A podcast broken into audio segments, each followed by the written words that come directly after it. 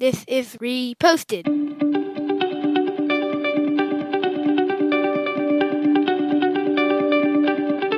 Every morning, Larry and I dig into a quote or idea that has caught our eye. Our hope is that our chat inspires you to never stop thinking and possibly challenges you in a new way.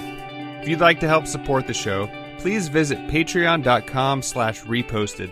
Thank you for stopping by.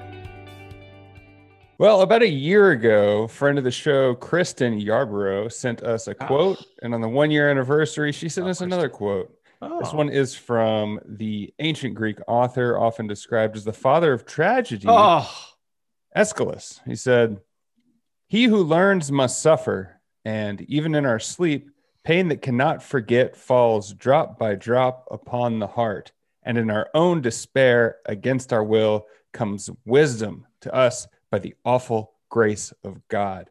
Um, i say so many versions of this. I think you might have too, but like there's no self growth without going through pain. And I kind of like this idea that um, even if you don't want to get over something, I mean, time heals everything. And, and the idea that while you're sleeping, your, your soul is being um, healed within. So I think this is uh, interesting. And, and I just like the idea that no matter what happens, uh, things are going to get better. I want someone to give this as like a wedding toast, like old school, just like you know, crickets afterwards. He who learns must suffer, and your wedding, your marriage, gonna suffer a lot, everybody. Um, yeah, I mean, the whole thing with life is right. You can't really learn something unless you have discomfort, right? Nobody, no human being goes like, you know what, my life is great. I think I'm gonna change something. You, the only way to learn something is if you're discomfort, and lots of times pain tragedy, all of that is when we learn the most. So, yeah, of course, you got to have b- badness to have goodness. Yeah, I think people always like the idea that like it's the matrix where you plug it in and you learn a language. Like you don't say, I'm gonna learn the piano and sit down and play Rachmaninoff. It's like you play, you learn where middle C is, and then you struggle and you try to read and it becomes muscle memory. I, I found this uh, summary of this quote says make your lifelong learning journey more akin to long distance endurance event than suffering a sprint which is like all right well everything i'm going to do is just going to be a grind. It's like have you ever run more than a 5k yep. Yeah it's just like I've, I've the farthest i've ever done is a half marathon. It's just like all right i don't really have a choice. I'm going to keep going and you just keep going and that's kind of how learning is and i guess if you if you quit or you decide you don't want to do it anymore you're gonna you're just gonna be a crappy person. Yeah i mean essentially once again to achieve anything you have to have some commitment. If you want to learn a language or you want to learn the piano like me right now would be time away from my family or whatever it is. If you want to learn something if you you you have to put the time into it.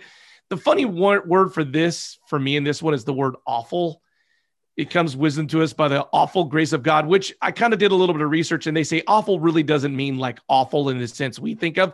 It means sort of just beyond our understanding. And it's not really God because yeah. Isaac, or whatever his name was, was way before Jesus and the whole thing. It was just this idea of that learning is way beyond our understanding. And if we want to, we have to like kind of give it away.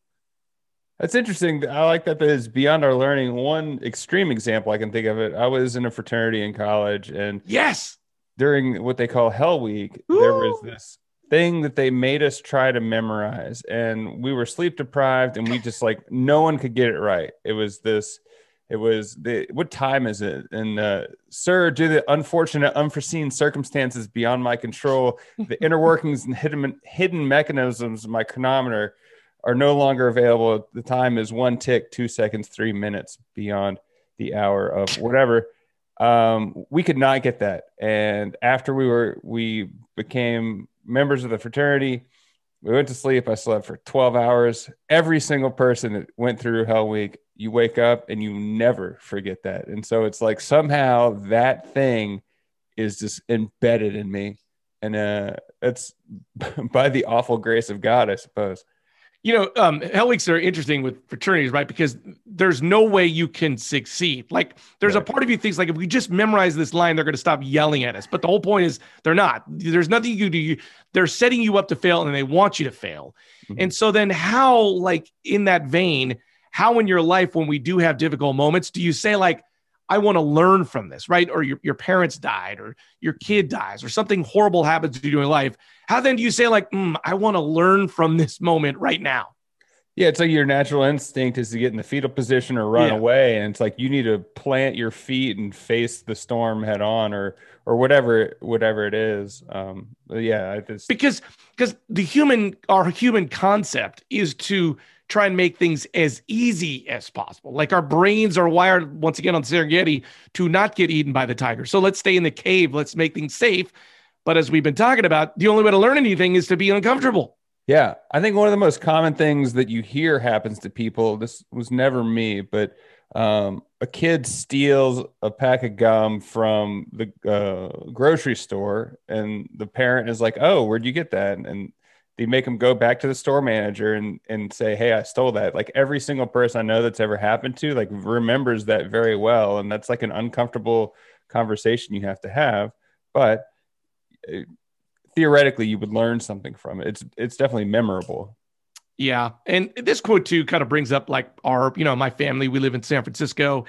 And there's really nothing easy about living in San Francisco. I mean, you walk out your house, there's homelessness, there's trash, people doing drugs. I mean, I have my, I'm raising my three kids here, but every time you walk out the door, you're reminded of all of these things. Like it's easy to not have homelessness in the suburbs because that's not where homeless people go. But so you can sort of block out that there is homelessness or all the other problems that come in the urban environment. So it's funny. I don't, I don't necessarily think it's for everybody, but we're always reminded that life is hard in the urban elements. And by the way, when we get a parking spot, when we go to the Walnut Creeks of the world, we're like, ooh, parking, so nice to get. Parking lots, what a great idea. Parking lots feel good. I mean, yeah, your kids will go on at some point in their life to live somewhere different, maybe, or just be in a different point in their life. And like this says, against their own will, they're going to have wisdom on street smarts living in an urban area. And the same yeah. goes for if you you grow up on a dairy farm, like against your will, you have the it built into you the the grit or whatever to get up at 4 a.m. to milk the cows. That that's something your kids don't have. So I like this idea that no matter how you live your life against your will, and you're gonna you're gonna gain wisdom on something. Even if you're not trying to learn, you're going to learn something. I never heard this quote before. I really like it. And then I was reading a little bit. 1968, then Senator Robert Kennedy used this quote on the night of the assassination of Martin Luther King. He read this quote and said, and and sort of used that as the connection. I was like, wow, painful, powerful. Yeah, the uh, Kristen when she shared this, she said, uh, "Well, go cry your eyes out now that I've shared this with you." Thank you. Well, if you're listening to this show and you're crying, pull over. You can uh, you can call us, or you yeah, give us a call. Get pick up your yeah! phone, call me, call me. or call Larry. this is Greek Posted. I'm Andrew for the Greek Tragedy, saying thanks for stopping by.